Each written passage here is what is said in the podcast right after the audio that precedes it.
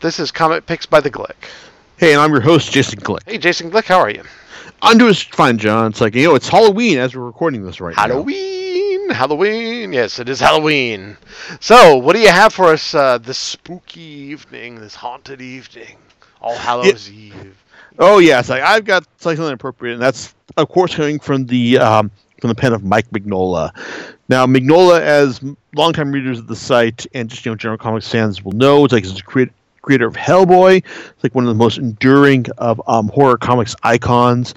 But you know, it's like um, he's not the only um, character that that Mignola has um, has created in this genre. Another one is that of Lord Henry Baltimore like a uh, it's like an English lord who fought during World War One, who awakened an ancient vampire and saw his life ruined because of it. Now, now um, it's like well, I've like I'll you know generally pick up anything from Mignola because you know he's established a a baseline standard of quality for his works over the years. It's like between um his work between his contributions to Hellboy, it's like and BPRD and the various miniseries spun off from that universe. Baltimore, however, is not one of those. This is a uh, this is actually a novel that he uh, co-wrote with um, with author um, Christopher Golden, and they eventually decided to um, spin off into a uh, comic book adaptation of it. Now, I have not read the original novel.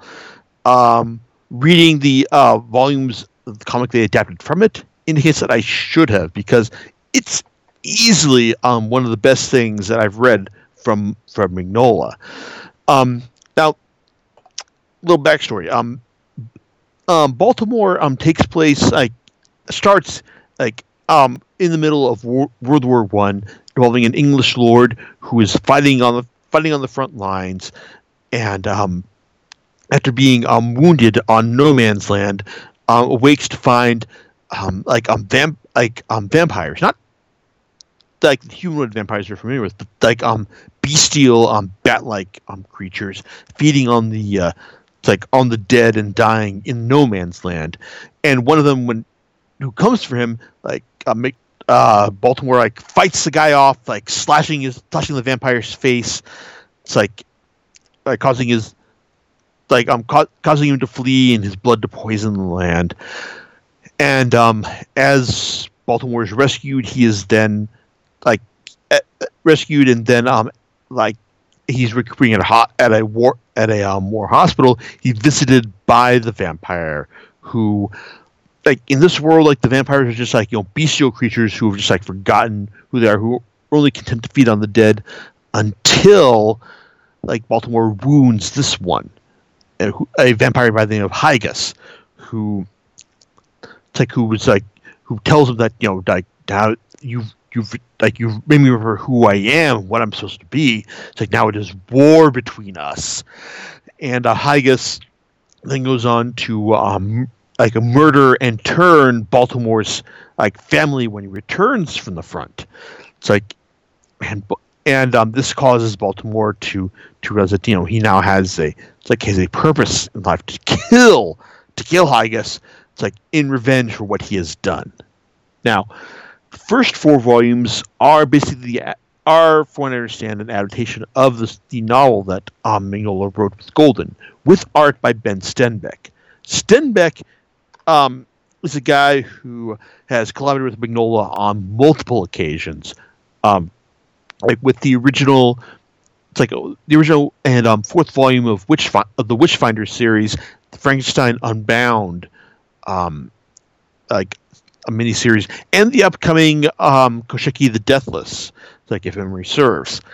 It's like Stenbeck, um, I believe, is one of the reasons why this um, the this like um the series works really well from the beginning.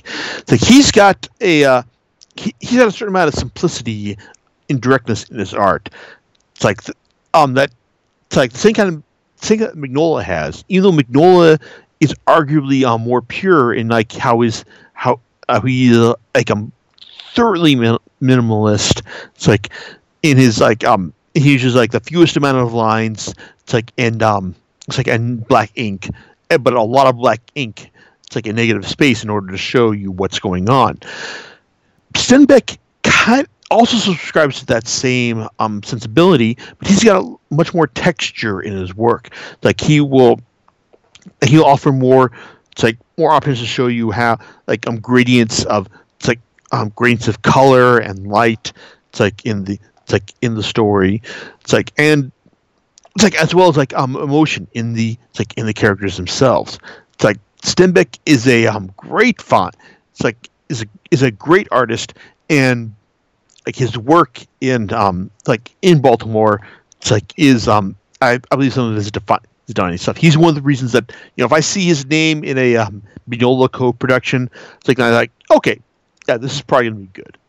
So and that works really well here. But also one of the reasons I think Baltimore works the series that he that, that the title character is probably the the true the what the only true badass that um, Mignola has created. Now, I love Hellboy as much as the next guy, but you know, Hellboy's kind of like you know uh, he's a blue collar guy. Like he's you know fighting monsters because you know that's kind of his job, and he'll like you know punch a guy and be ready for a quip right afterwards. Baltimore, on the other hand, is a guy who believes that you know like he is he is forged for one purpose, you know, to get to get revenge, and he's and nothing is going to stand in his way. That's probably best exemplified in the second volume, which um, the Curse Bells, which is probably like the uh, like the the um the, the absolute best volume of of the series, and one of the reasons that I um pick I started picking up on a in hardcover on a regular basis, because um, know, here's the thing. The only volume of Baltimore to be reprinted so far in softcover is the Plague Ships, which I picked up at um, at Comic Con several years back, and I thought, okay, you know, this is this is pretty entertaining. You know, you got this guy.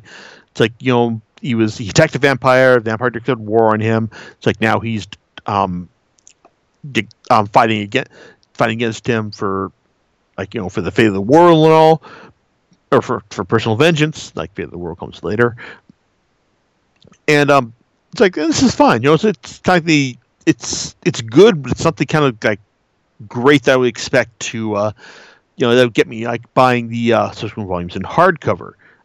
Think I picked up the uh, that um, volume two, the Curse Bells, following year at Comic Con, and that was a revelation. It's like this is um established. This is the one that establishes um Baltimore's badass credentials. This guy who just um who would um rush in. It's like to a vampire lair, maybe recognizing that it's kind of a trap, but also just like you know coming out like ahead like ahead of these vampires. It's like um, and when some of these vampire women like try to seduce him, he just throws them out the window, um, like leading them to their death in the sunlight, and then um, you know, fall, like I'm following the trail into the forest, um, fighting against and then fighting against some monsters that were like that were meant to be the uh, like the real trap there, and then it's like you know in the following page the uh, human um like patsies who had led led him to him, like in in reward for gold from Hi, from Haigus's uh, minions. It's like, you know, Baltimore shows up and tells him, "Yeah." It's like, "I know you led me to them, but now it's like, you know, tell me where he really went." It's like that's that's kind of like you know like that's kind of business where it's like you know um, Baltimore's wallet might as well just read on Bad Motherfucker as well. It's like it's like he, like for these first four volumes, he is a singular, determined presence, and also just like you know someone who is like thoroughly fun to, to read about. as he, it's like he is like he is driven. It's like he is tormented, but you know it's like he um he's not about to let any bullshit get in his way of his vengeance, and that works really well. Yeah, it's like and it also helps that he's also got a uh, interesting counterpart on the other side of the equation in the sense that you have got um, like the uh, like one of the uh, priests of the uh, um, in- Inquisition, um, Andre Duvic, who is um you know as he is a, it's actually a very sadistic um presence in in the idea that you know like if you are um, tainted with sin, he will torture the fuck out of you um, in order to um, purge that sin from you. But hey, if you if you and if you live, you know, with your various cuts and your loss of your tongue. It's like and all that. It's like then hey, congratulations, you're you've been purified in the eyes of the Lord. It's like he he's a um he's a, uh very interesting take on the idea like you know of, of purity, especially when like when you realize that um it's like he's it's like that yeah he's I mean you look at him and he's obviously um misguided. And um then this, but the story recognizes as well. Like so when he's cursed by one um by a gypsy who has been um, working with Lord Baltimore and then um he that curse manifests itself like at the end of volume like in at the end of the first story in volume 4 now the thing is um with Baltimore the uh, first four volumes are the adaptation of the story uh, Mignola co-wrote with Golden. And you know that's easily the the strongest part of the series. Volumes 5 through 8 take the story beyond that as um it's like as after after Haigus has been well he's been taken care of for lack of better terms. But you know then there's his master who we've been told about the um red king a malevolent force. It's like existing in an alternate dimension who wants to um take like um take over our our world well it's like that's you know there's a uh, it's like Mignola and um and uh, Golden have have seeded this idea well. So you know it's like when it's like even though like like the uh like things kind of reach a kind of conclusion in volume four, there's still reason to keep reading there. Um, because like now it's the, vo- the fight is against the uh, the Red King. Now it doesn't get off to the um sprite um of starts with um volume five, um the Apostle and the Witch of Harju, because um Stenbeck um ceases to become the primary artist for this series. That she that shift become that shift that shifts to the work of Peter berg Bergting. Bergting um is probably um closer to Mignola's um um Mignola's um, line work and style. He's got um more detail to his work, but uh, he doesn't quite um like have have the same like sense of style or texture. This is style that Mignola has, or the texture that that um, does, especially um, when you look at Volume Five, and um, Bergting's um, lead story is followed by um, Stenbeck's two issues, which you look at it and go, "Yeah, this is this is kind of what I what I expect from like you know Baltimore." Um, Bergting, uh, he's a perfectly capable artist, like to be said, but you know it's like he's not Stenbeck, he's not Mignola, but um, so it's kind of like it's it's honestly disappointing that that um that Stenbeck wasn't able to continue. Um, that you know he wanted to pursue. Well, I can't like begrudge him for wanting to pursue other like um artistic um projects. You know, after having worked on um four volumes of Baltimore, but um Bergting, um, you know, he's fine. It's like he's he's perfectly capable. It's like he's just not like as good as what has come before. I just have to say that. And the the four volumes following, you know, it's like aren't quite as good as the uh, four that preceded them, because I think I would like to say that's part because you know, it's like we've extended expanded the cast as well. Because like we've got instead of like the singular focus on Baltimore, now we're dealing with um like his um like his friends, his and his comrades who he's picked up like in the course of um fighting against the uh it's like the Red King's um cult and minions. Now some of them are perfectly interesting, um as Harish, the uh it's like the uh, Hindi like um uh it's like the like the, the Hindi believer who um like who fights alongside with them. Um Sophia who uh, like whose husband was um possessed by a witch who followed the Red King. Or Judge Rigo who um or sorry Inquisitor Rigo who um was a form was part of the um Inquisition who went after Judge Duvic. At Inquisitor Duvic after he was um cursed but then found a reason to follow uh Lord Balt um, Lord Baltimore instead. Now it's like some of these characters are you know perfectly fine, and like the uh, scope of the series does expand as now we're able to follow um characters in multiple um areas of like areas of the world, but at the same time we lose that singular focus on Baltimore. It's like like yeah, he's got his he's definitely got his moments, but um it's not the uh, same. It's like you know, hey, hey, it's one man against the world. It's like it's like all these people against it's like against it. It's like and you know, it's like it's like and it's like it's been it's entertaining, but it's not like I said, it's not as um thrilling as the first four volumes were. Now, the final volume, which I guess I should probably talk about more because this is because I've mentioned the uh, previous um volumes. It's like on on the side as well, but um the Red Kingdom. Like I will say this, it is a uh, it is a um worthy it is a fitting end to the series. It's like I do wish, however, that you know maybe we had gotten like one more volume to flesh things out because at the end of volume seven, like we ended with um the Red King like inhabiting this world in the body of um Baltimore's um childhood friend Thomas Childress. Now, with the Red Kingdom, it picks up a couple of years later with um, Baltimore rumored dead and the um, Red King's cult and followers, um, um, like having um, taken over the majority of Europe, Russia, and Asia. It's like, and I kind of wish that we had gotten um, more, like, um, like more to flesh out that that, that current status quo that we begin with begin the volume with.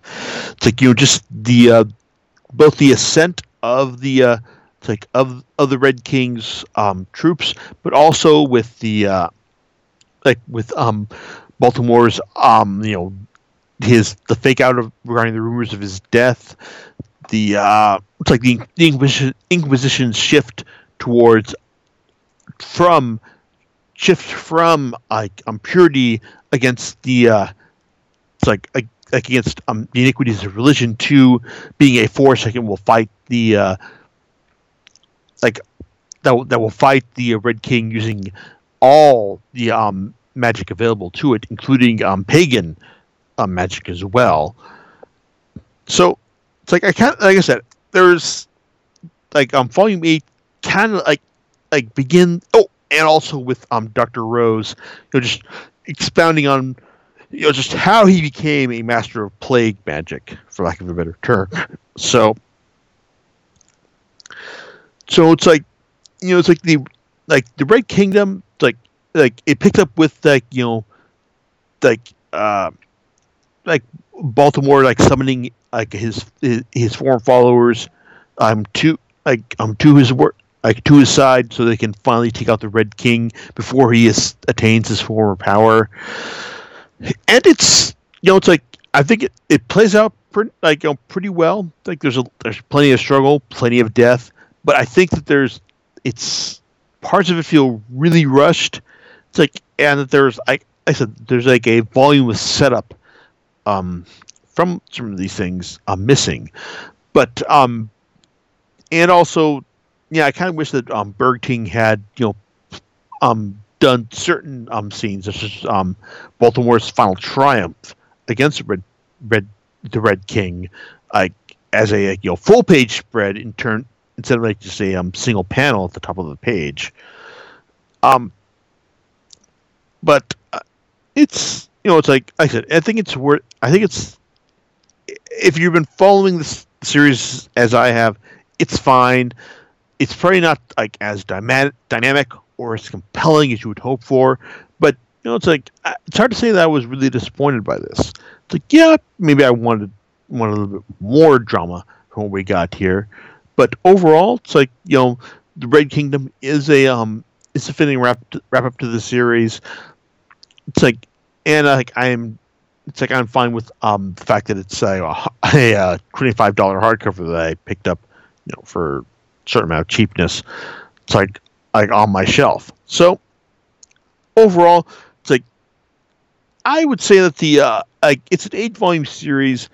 If you want to pick up the uh, the first four volumes, I would say are the absolute best of the series. But um, and after reading them, I would say that you know it would probably be hard for you like you know not to pick up the uh, the back half of it. But still, you know, it's like this is a series where the uh, the first half is definitely better than the second half, to be honest. And you know, it's like well, I know that um, Mignola has been um, more than willing to um, reprint his reprint um, the series that he's worked on in um, omnibus format. So, you know, if you don't feel like picking up like Baltimore right now, you may want to wait and see if like Dark Horse will offer series in like you know two um like um four volume omnibuy. So there you go. But overall, it's like um like I said, Baltimore has it has no relation to the larger Mignola verse as seen in Hellboy or BPRD, but it's um very interesting um, on its own terms, especially the first half and especially volume two. Because, like I said, if you read volume two, the Curse Bells, like you'll probably um, feel like I did and want to pick up the entire series after that. So there you go. Um, John, uh, I guess uh, any thoughts on your end about all, any of this? Uh, do you recommend this title? I do. Okay. Well, that's good. Excellent. Um, do you know what you're going to be talking about next week? Uh, something uh, similarly horror themed, I think, because like I've got the uh, final volumes of uh, Terry Moore's Rachel Rising, so like I'll have to read those and then reread the entire series, like a retrospective, and then maybe um after after that's done, it's like I should be um, in a position to uh, talk about uh, Marvel's latest, um, arguably much maligned crossover, um, Secret Invasion. So there you go. All right. Well, or we- sorry, sorry, Huh? uh, Se- Se- Secret Empire. My bad. Like, ah, like yeah. Marvel's like you know they're using their secret titles for all these things that gets me confused after a while. some someday it's going to be a secret secret Yes, something. anyway. I, I would like to. I'd like to um, criticize you for that, but you're probably right. All right. Uh, and we'll catch you next time on Comic Picks by the Glick. All right, later. Bye.